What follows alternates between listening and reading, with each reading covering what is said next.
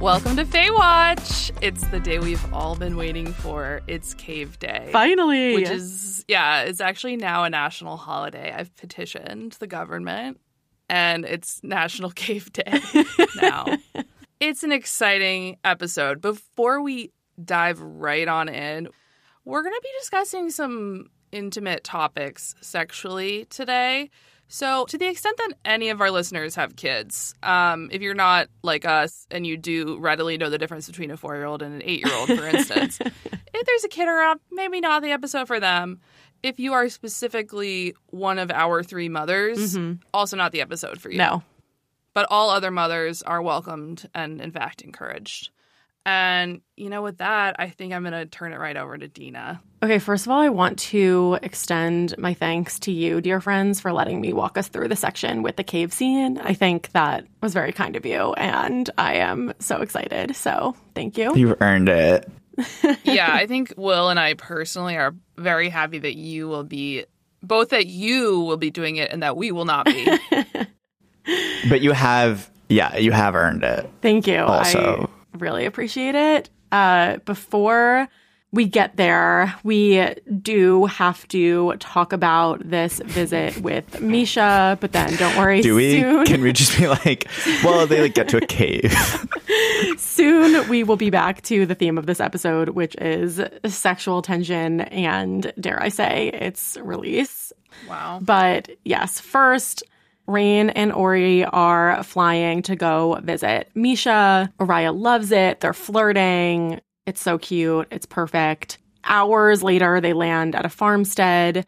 Oraya is concerned about Raihn's wings, even though she's for sure going to kill him. And they have this really cute, you know, classic high school hallway flirting moment where he's like, stop making a face. And she's like, I'm not making a face. And he's like, you're always making a face. And, you know, yeah. sure.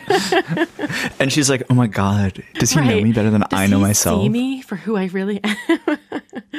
so they go say hi to Misha, who is ecstatic and living her best kind of Little Women, Pride and Prejudice life on this farmstead. She's gardening, she's feeding chickens, she's playing cards, she's, you know, healing from having her guts basically torn out of her entire body.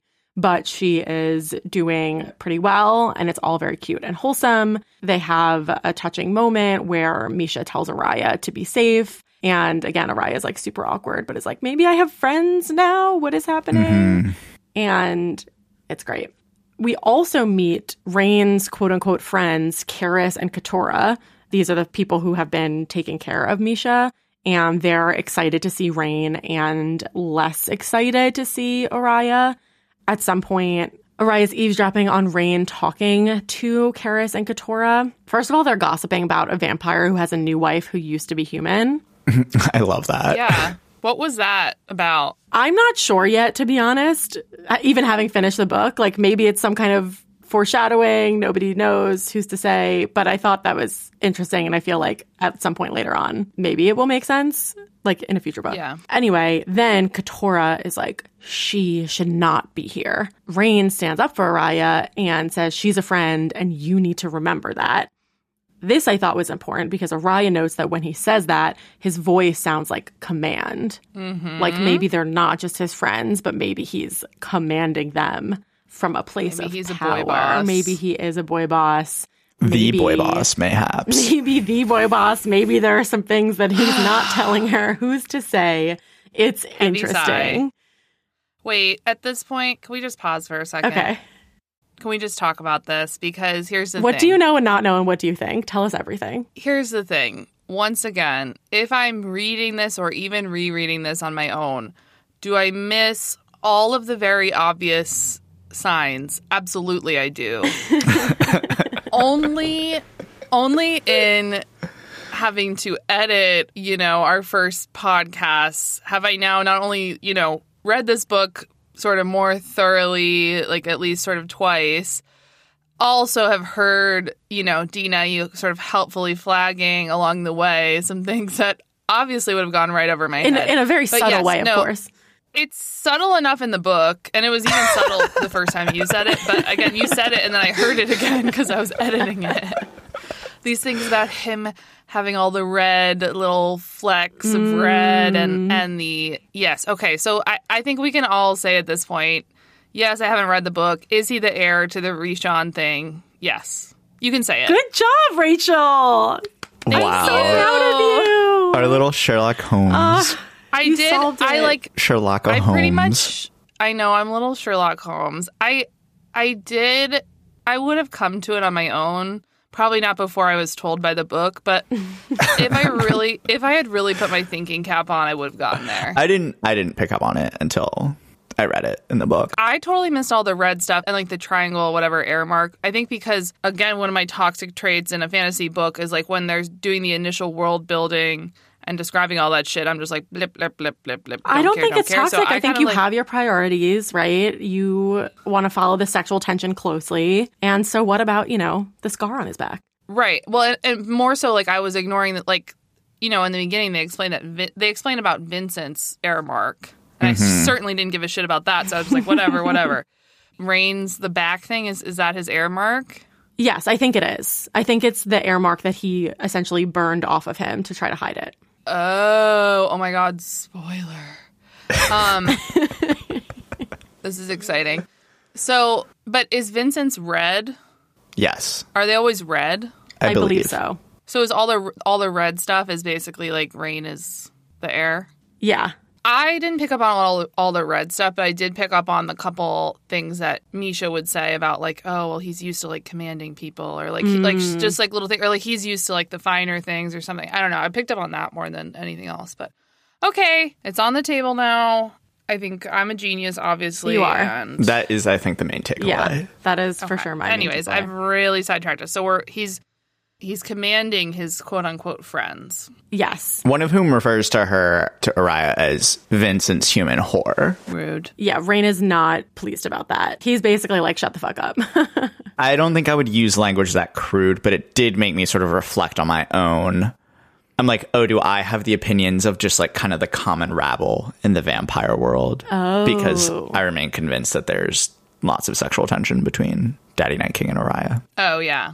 Oh no, I think you're you're right that that's the that's the page six version of the story. Right. Yeah. sure. Yeah. I, I guess I'm just like, I have the intuitions of a, a vampire, like commoner peasant, not like a sophisticated. Well, I think the sophisticated's probably think it too. Yeah. Yeah. I wouldn't put yourself down like that, say. Will. Okay. Thank you. You got to back yourself, as they say. Yeah. Okay, so when Oraya and Raihn leave, they're talking on the flight back. Of course, Oraya is like, So, who are those people? And first he says they're friends, and she's like, Okay, now give me a slightly more real answer, please. And he admits that they're more like old colleagues and that he commanded them, and they were all private guards of a sort. And Raihn said that's the closest term I have for it. Also, he said something like, I would never get a beer with them, but I would trust them like with my life or something. And I was like, I feel like maybe I haven't been, maybe if you've been in the trenches, like the actual trenches with people, you feel that way. But I continue to think the opposite of people, you know, like work, equi- like I'd much rather get a beer with you than trust you to do With my life. some Yeah. important thing. Right. So, last thing about this flight is that when they're talking, Raihn says Katora is worried because her wife is in Salinae. So, A. Thank God I was worried you were gonna Oh my God. Yeah, no. omit that. Wait. Yeah. What? No, She's our a girl Katora's lesbian. gay. Oh. Oh. Sorry. Sorry. Continue. Yeah, no, there's obviously like something else here important for the plot, but like number one, we finally have our first queer woman representation. Yeah. Thank you, Katora. You might be a little bit of a bitch, but now I'm going to be on your side forever. Lesbians can be bitches too. Yeah. They certainly can. we support lesbians' rights and we support lesbians' wrongs here. So, Yes, totally. And you know what? We love a LGBTQ side character. Yeah, like maybe is ancillary. nobody important whatsoever. Yeah, like I do think queer characters in these books, you know, they're like they're like a chef. Mm-hmm. They're like Yeah. Mm-hmm. a captain of the guard. yeah, we'll take the scraps while we can and let us not forget that I haven't 800 page other fantasy novel waiting for me to read that hopefully has more queer representation. Hmm. Gotta stick that on the pods to read list. Priory. Thank you, Samantha Shannon. Yes. Yeah, it'll take a year. I'm just I'm just really guys, I'm really happy for you that like, you know, you can't be what you can't see. And so I'm really happy, Dina, that you like it's important to like have representation of like you playing a minor role in like a really melodramatic straight couple's journey. I'm really happy for you. like that could be you. Yeah. Yeah, I do. Looking back at my life, I want to be clear. It could be me. Mm-hmm. It could be me. I would be the bitchy side vamp causing drama. Yeah. But like no fair enough. She's Yeah. totally fucking justified. She's like, oh hey, Yeah, she's right. her dad's fucking massacring people. What the fuck is she doing here? Like totally Yeah. right. Yeah, very. It's like if um like Mitch McConnell's daughter showed up or something, you know. Right, right. I actually think that's a bad example because she's like supposed. I think she actually works in like liberal politics. A better example would be like if Ivanka showed up, you know, Yeah. to your party in New York City. And he's like, no. Like, yeah, good point. friend. Honestly, fuck Oraya and Ray, and now the whole rest of the book I'm on Katora. Team Katara, Katara, Katora, Ketara, I think Katora. Or, uh, ketamine. ketamine.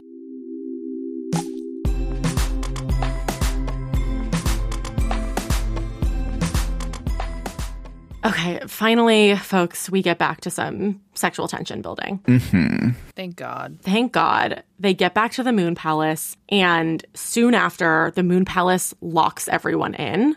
It becomes clear to them that the Moon Palace is going to starve them, probably from now until the next trial, the Crescent Moon trial.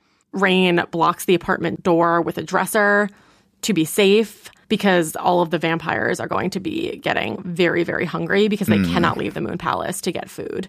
Raihn says he has enough blood to get by. Oraya, for some reason, just I guess believes him. And things kind of go downhill from here. About a week later, Oraya stops leaving the apartment altogether because they start hearing footsteps just walking outside the apartment, first at night and then during the day too. It's very clear that all of these vampires are in pretty intense bloodlust. Now, she takes a break from mulling her impending death to continue to flirt with Raihn and do cute things for him because they're stuck in his apartment. Raihn keeps doing his kind of Edward Cullen sparkle in the sunlight thing where he like stares at the sun coming up until it hurts him too much. Which is just, I don't know, so romantic and poetic and masochistic, who's to say? And so one day while he's sleeping, she basically spends hours pulling this giant mirror from her room and figuring out like geometrically the perfect angle at which to place it so that he could sit in the dark and watch the sun through the mirror without hurting himself. I love this so much. It's sweet. It's very so sweet. It's It's so sweet. It's like she's, you know, burned him a playlist on a CD and it's mm-hmm. very much like, "Oh, it's no big deal. Like I just like happened to move this mirror." And she definitely spent like 6 hours figuring out yeah. the exact right angle. Although the they mirror. are they are in like you know basically COVID quarantine. right. Don't you dare, Will. Do not. do not qualify this. I thought it was so sweet. It's like no, the it is first- sweet. I know. I'm just saying.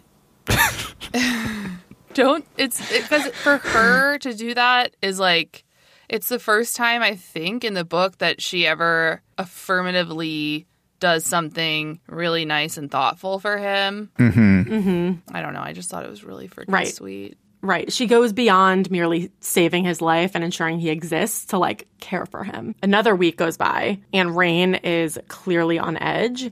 Oraya watches him take one last tiny sip of blood. He says he's fine, but she knows he's not. She's like, oh my God, how did I not realize this? He's obviously starving. Part of me wanted to be like, yeah, Oraya, how the fuck didn't you realize that? But then I thought back to myself and all of the red flags that I have ignored in my hmm. life. And I thought better not to throw glass in a glass house or something. Stones. But also not a good idea to throw glass. In Yeah, glass I wouldn't- house. She does eventually realize. Mm-hmm. And this is fantastic because we get into a lover's quarrel. which we hate to see, but we kind of love to see because they're really building that tension up to the top of the cup. I don't know. Raya is like, we need to separate. Raihn is like, there's no reason to. You don't have to worry about me. Eventually, he gives in. He ends up leaving. And it's actually kind of sad because they've been in this kind of COVID quarantine, but kind of dream existence of just mm-hmm. spending time together all day. And now it's ending. They both do that thing where they start to say something, but then don't say it. And there are all these things in their head that they want to say, but they can't get out. And so they're just like, okay, see you at the next trial. Bye. So sad. And then he slips out and she puts the dresser right back in front of the door to keep herself safe. And then, now that the tension has been built, we get to the Crescent Moon trial.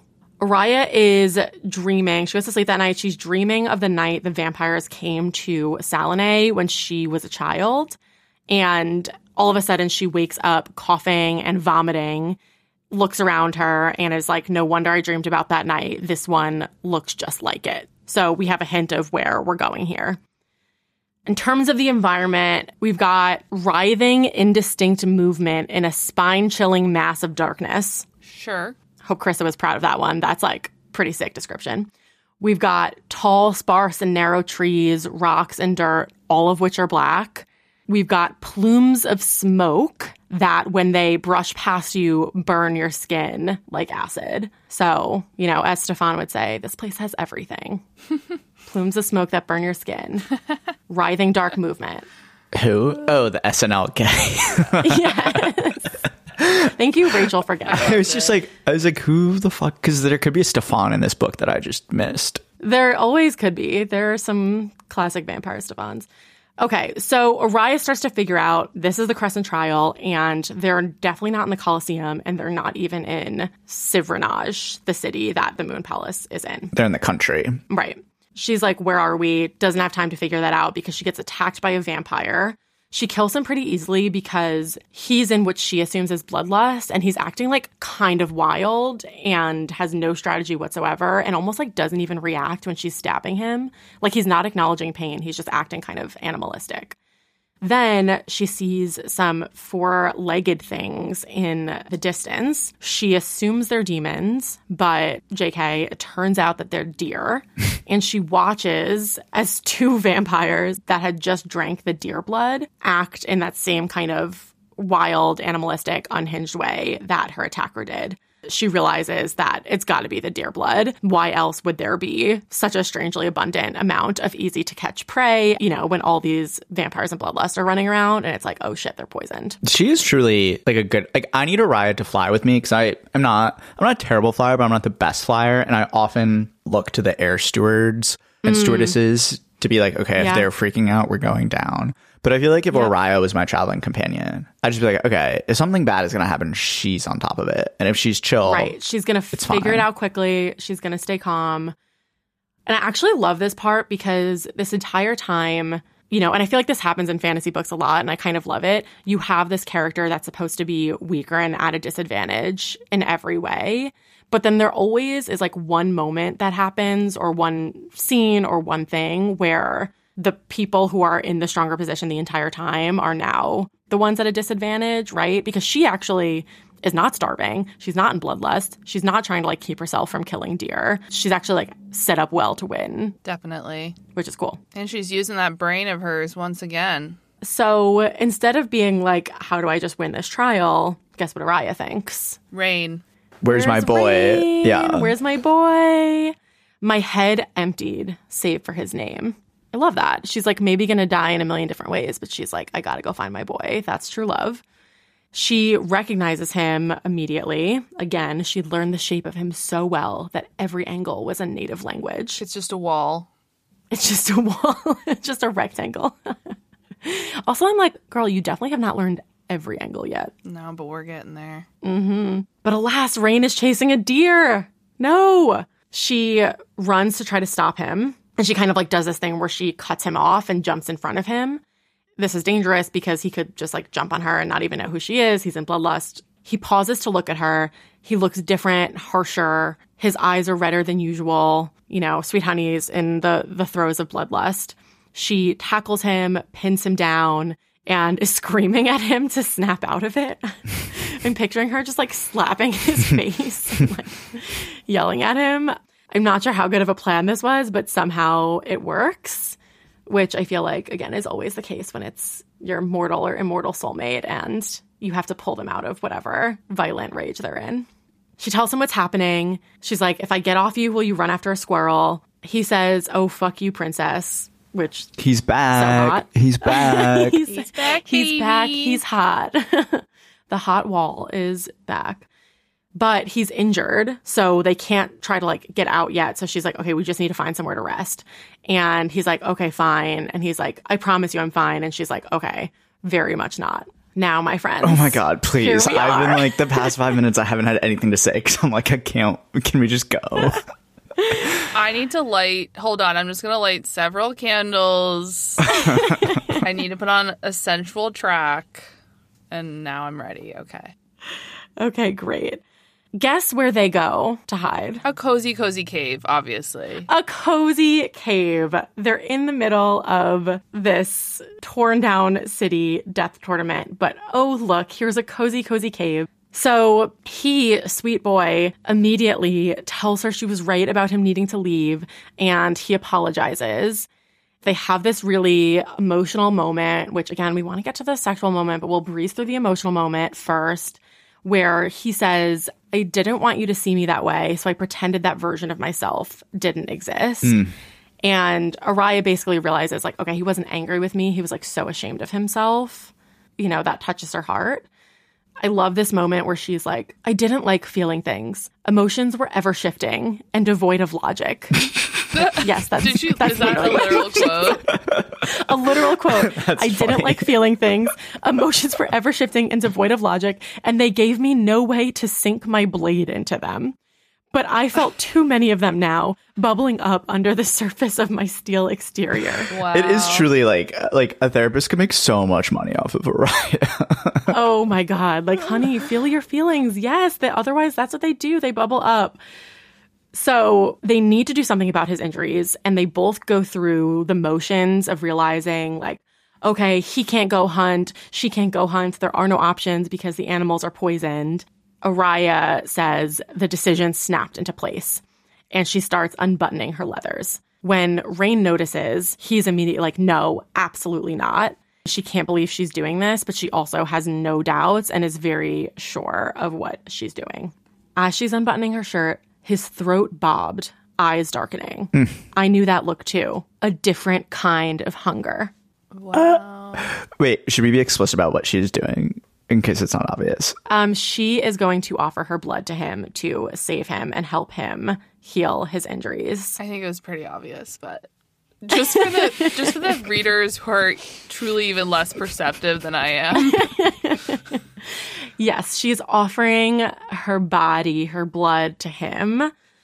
She does have to give him her throat, of course, because he needs a lot of blood quickly, and because obviously that gives them the chance to be in the most sexual position. Oh yeah, like she has to straddle him. Like how else? She has to straddle the him. blood delivery. Like how else could you kind of arrange that? Exactly, except with her being on top of them. Now, I do love him because he is so perceptive mm-hmm. and he is like, You think I don't know? You think I don't know what this means for you? I can't do it. And so he clearly has pieced together some of her various traumas Yes. and why this isn't just like human vampire lack of trust, but actually a very personal thing for her. Again, she's like, maybe I should have been surprised that he knew me more than I wanted him to, but I wasn't. Words were too weak to convey what I wanted to tell him now. Sure. She didn't know what to say, so she settles on, I'm not afraid of you. And she says she saw in his eyes how much those words meant to him, like he had been given something he waited his entire life for. Our sweet giant killer man just wants people to not be afraid Her of him. sweet giant wall of a man Yeah. Yeah. vampire. Vamp.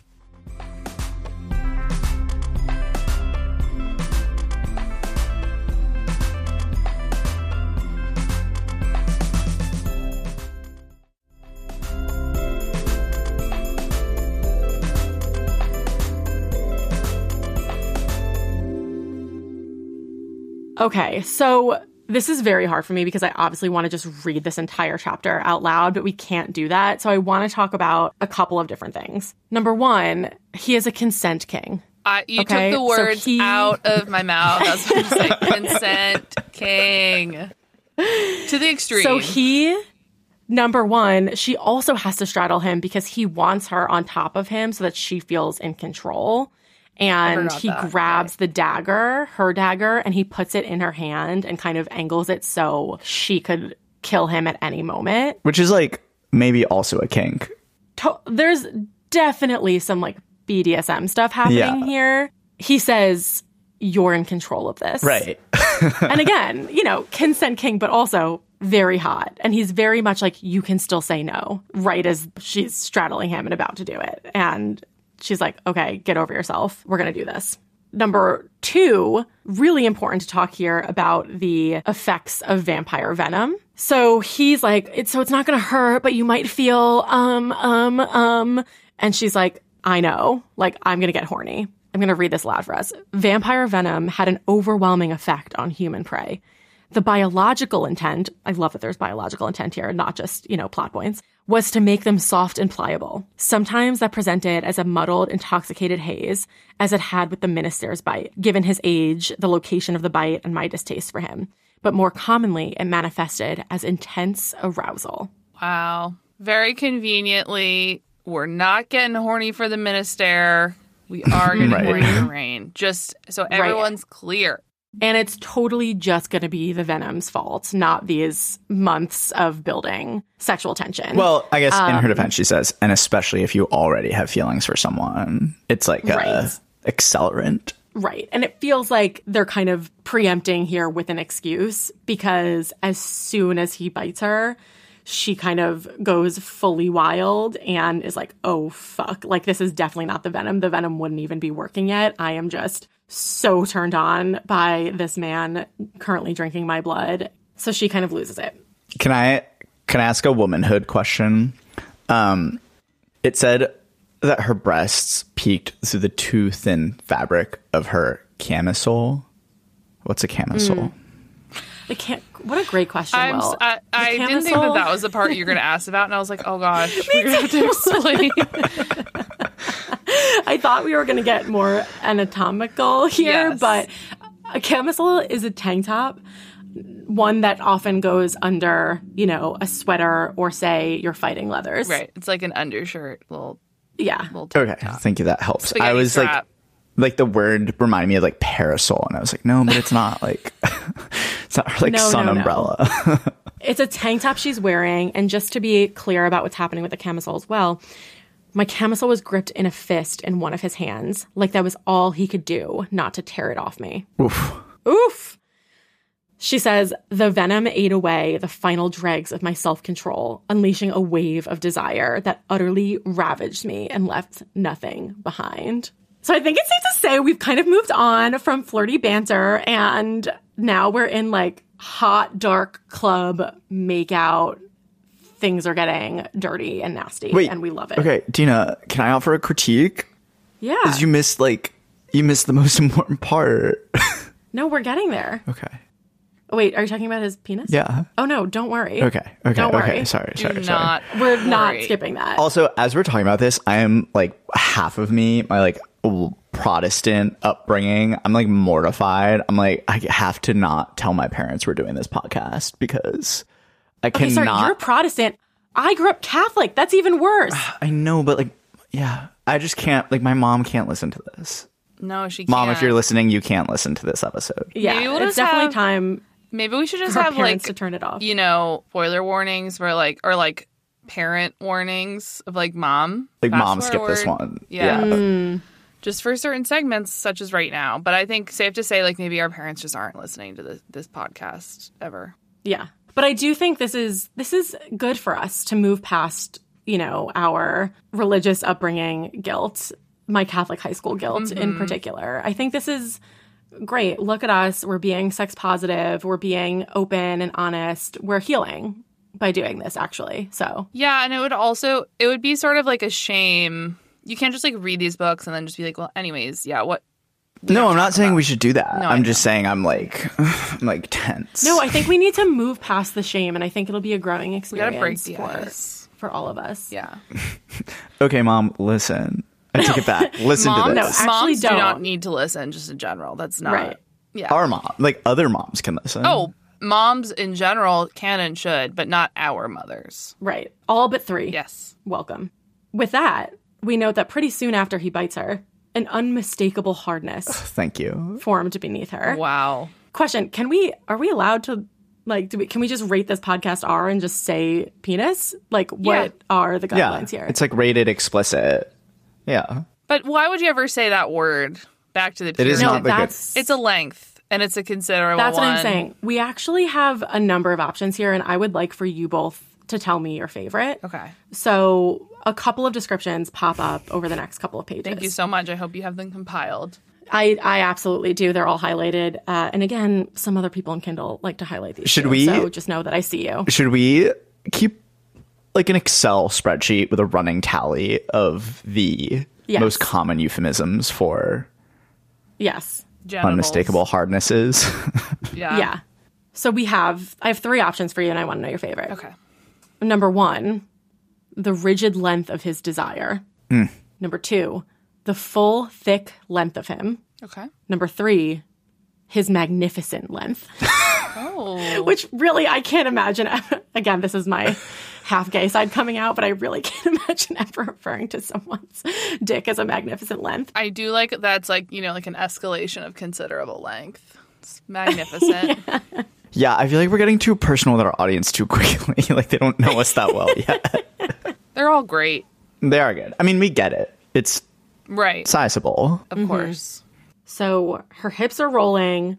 Raihn is hissing. This is very hot. I will let us all continue to enjoy the scene. Personally, I think we've covered a number of key points here. Right. Eventually, things get so intense that she fully orgasms. To be clear, I think this is like beyond the stew orgasm. Yeah, right. I think this is This maybe is not the steam literal. orgasm. Yeah, this is very much a literal orgasm. And he stops feeding and is just like kissing her neck and kissing her all over. Wow. Oraya says that he looked like a man undone, destroyed. Now remember, they haven't been kissing because his he had been drinking her blood. So they That's do right, actually, actually. like finally kiss now after she's like um fully orgasmed on top of him. So she finally kisses him and it's like he'd been waiting his entire life for this kiss and had known exactly what he would do when he got it. And of course she's like, We kissed like we fought. We understood each other by now. Wow. well, and he had a trickle of her blood going Mm. down, and so she she wanted to taste herself on him, which I think usually glad you means something brought that up, different, Right. but in this case Yeah. means blood. Right. Right. So I don't know if I should go there right now, but I will. And I don't want to sort of bring us, I don't want to yuck anyone's yum, and I don't want to bring us down from the high that we're on. But I do, Okay. I do for the moment just want to talk about some of sort of the practical realities of like the blood sucking situation. Thank you. Mm-hmm. I've been thinking about this. Thank this. you. Yeah. I want to set this. I have not. I've been in a love haze, so Okay, please well, I, educate me. I, well, as a reader, okay, well, I guess I'll explain. But like, I want to start out by saying that obviously sexual preferences are very much sort of according to cultural, societal, blah blah blah. We all get it, right? Like some mm-hmm, mm-hmm. some things are not weird because they're not. We don't think that they're weird, but they would be if they weren't. Whatever, you know. yes. I didn't do that well. But anyways, so it's like okay. it. A lot of things that people do when they're having sex could be seen as weird or disgusting or whatever, and they're not because it's good and whatever. Okay? Or they like it or I like it or whatever. I don't know. Working through our shame. Yes. right. Go for right. it. so I get that. I do think we're glossing over the logistics and sort of like the the realities if you're actually like sucking blood like first of all i think that you'd have like blood like all over your kind of like mouth and your mm-hmm. teeth and like probably like kind of around your chin area like your beard area like it would be like drying it would be on your teeth it would be sort of like all over your lips Um, You would smell that metallic Okay, but what if you've had what if you've had 200 years to practice exactly how to do it and you really want to make sure every time you feed that you don't waste any blood. And so You know what's you've insane? logistically massive. I it. think I think in my head until now, I thought the fangs also had a straw-like function. I think that that's not uncommon that people think that. I think I used to think that. And I was like, "Oh, there's like a little hollow hole and it's just like you sink in and it just like goes up." Right. Oh. But I I agree now that I think about I haven't ever seen that like on the silver screen. right. I think it just you yeah, like they're puncture and they're then you swallowing suck, it. Right. like with your mouth. Um Yeah. okay, even okay. Dina, I think you raise a good point. Maybe he's really like very on target. It's not like all over his lips and like mouth beard area. Maybe. Let's say yes. His mouth, like his inner mouth and his teeth would still be like coated in blood. and I'm happy for Oraya because she's into it. She licks her own blood. She's down. She's enjoying it. So like, good for her. I don't want to yuck her yum. I'm just saying like the concept of like making out with someone who just like had like a mouthful of blood. For me personally, it's not sort of what I want. But as a reader, when I'm just like enjoying my journey, I just black all that out. I'm like, nope, nope, nope, nope, nope, not happening. I just don't think Okay. like that. I, so I thought this is I had not thought of this rage. I thought you were going to bring up what I have wondered generally, which is vampires must have some sort of innate immunological response to all the various diseases one can transmit through blood. Oh. Right? Otherwise, like they would all just die from some disease, right? Yeah. So you're like, are all vampires on PrEP? Yeah. I just feel like they they drink so much human blood that that must happen to every vampire at some point. Well, they are really strong and heal really fast, so maybe they Right. just- so that's what I'm saying. Maybe they just have the- like a, yeah. an immune system response. But that was my thought. I love how we were Ah. like, thank you so much. We have to address the elephant in the room. There's like two These very different three elephants. disparate. Yeah. I think those are great points, and I think in the way that we sometimes brush past the details of the world building, I brush past the logistics of this blood slash sexual encounter. As long as they're happy, I'm happy. You know what I mean? Yeah, they are having fun. In fact, she very much tries to uh, get him to take it further, and he pulls away. He's like, You aren't yourself. We can't. Honestly, I fucking love her for this. She just goes, Don't pretend you don't want to. Yeah. And this is when we get another great It's, line uh, it- yeah. Because Agree. yeah, I'm just gonna read it. You don't even know Oraya. The corner of his mouth, where a little smudge of my blood remained, curled as he shook his head.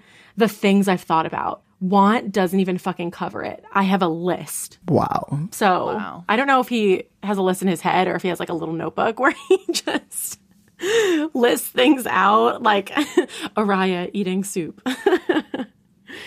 but I thought that was very hot. He's hot. He has a list. He's hot. He's hot. Uh, our favorite wall of a man. Yes. But alas, they need to sleep since she's lost a ton of blood. And oh, right, they are in the middle of this tournament to the death and need to figure out how to survive. So they both need to have their strength with them. They decide to go to sleep. They're spooning, and he's so grateful and obsessed with her, which he kind of should be because she was basically saving his life and climaxing on top of him at the same time. Yeah. So I think his gratitude is warranted, and she is a multitasking queen. And the end of one of my favorite scenes in this book slash In English literature. many- English literature as a whole. Yeah. In the entire Western canon, which this is now a part of. Wow. It's like that. What was that university they start? I think it's like the University of Austin or something. They're like the conservative slash cancel culture people started a university where they're going to be able to teach like the true Western canon without being censored and without having to, you know, teach non-white men or whatever. Right. Oh god. But like, I think even they would include this book now Yeah. no, I think that's right. in the Western canon. Definitely. That's correct. Thank you so much, Dina. That was truly a treat. You're so welcome. And I mean, yeah, thank you, Dina. Thank you, Carissa. This truly was a gift. It was. We think Ix. yeah, we think Ix honored to have been able to kind of open that present with you all in an audio format. but but I think that about does it for today. So the usuals apply. Hit us up at faewatchpod at gmail.com. Follow us on Insta or TikTok, again at faewatchpod. Thanks to Good Air Music. As always, rate us five stars on your podcast app of choice, subscribe, and otherwise, catch you next time. Bye. Bye, y'all.